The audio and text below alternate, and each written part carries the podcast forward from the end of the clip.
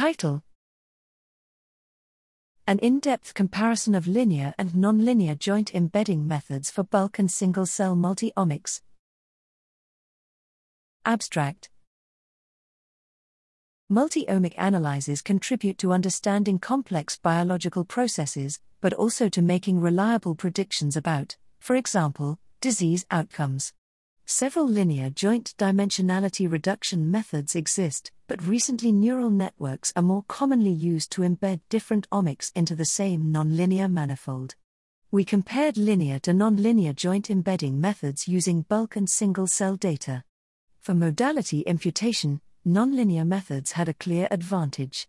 Comparisons in downstream supervised tasks lead to the following insights. First, concatenating the principal components of each modality is a competitive baseline for multimodal prediction.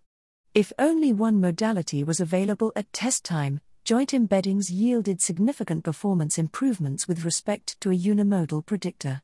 Second, Imputed omics profiles can be fed to classifiers trained on real data with limited performance drops. Overall, the product of experts architecture performed well in most tasks while a common encoder of concatenated modalities performed poorly.